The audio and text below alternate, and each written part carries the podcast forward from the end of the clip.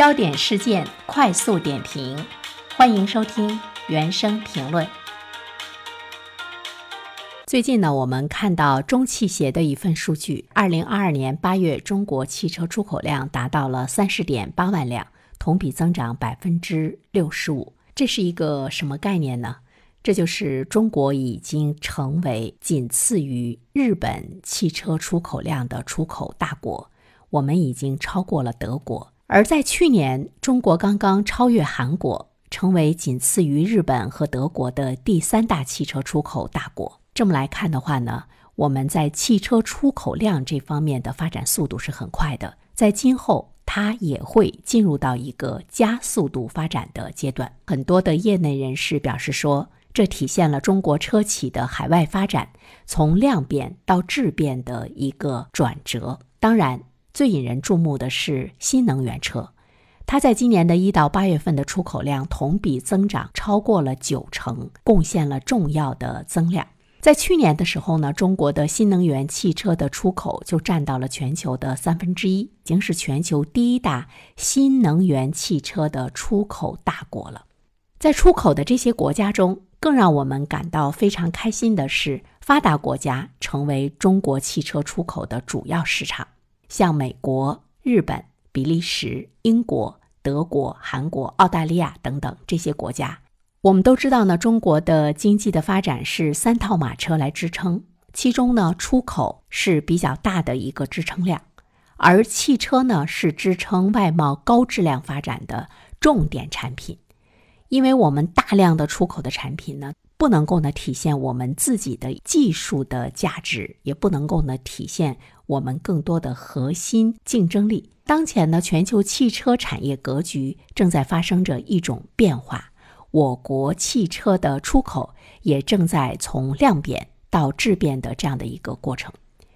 我们都知道，近几年呢，全球的经济呢都是处于一个低迷期的状况。那么，为什么中国的汽车出口能够实现逆向的增长？我们来看一下呢，专业人士的分析啊。一方面呢，他们认为是中国汽车工业形成了一个庞大的、比较完善的供应链的体系。中国已经连续十年稳居第一大汽车产销大国。在世界上呢，像我们国家这样兼具完善产业链和低成本优势的汽车制造大国，在全球范围内并不是很多。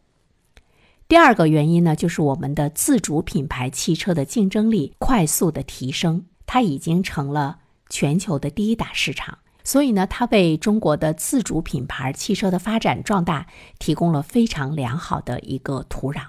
由技术的追随者变为创新引领者的同时，自主品牌的车企也在坚持着一种国际化的策略。比如说，我们中国的汽车龙头上汽。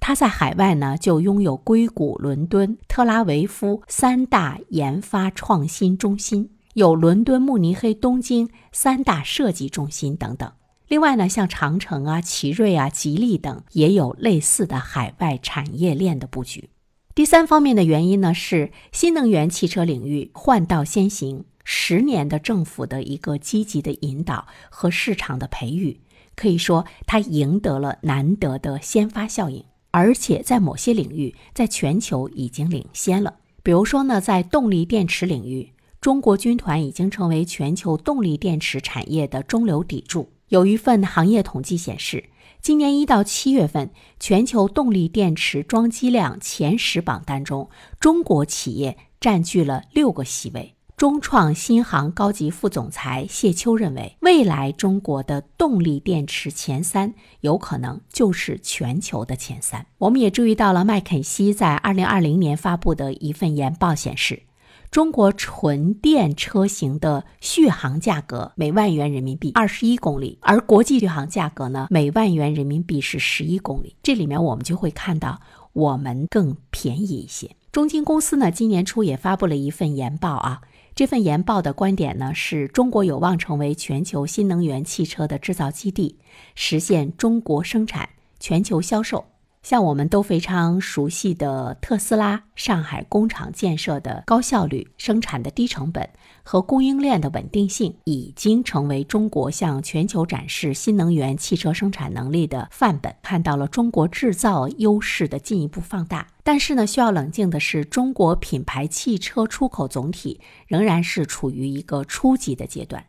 比如说，我们的汽车品牌，即便是新能源汽车。也没有形成像丰田啊、大众啊、特斯拉呀这样的世界级的知名汽车品牌，就是我们依然缺乏强势品牌。这样的话呢，出口的时候难以摆脱性价比的标签，因为你的品牌不强势嘛，所以别人压价压的呢还是很低，我们的利润呢还是受限，它会受到国际汇率的影响，出现了亏损的这样的一个状态。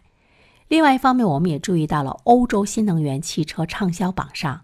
霸榜的依然是大众、雷诺等传统车企的电动车。当然，在我们快速发展的中国市场成长起来的自主品牌汽车，目前的这个势头呢还是比较不错的。但是，它能否赢得老牌汽车强国欧洲市场用户们的信任和青睐，这个呢，恐怕还是需要呢一个时间的问题。有一些消费者还会呢，依然被那种强势的品牌呢所吸引，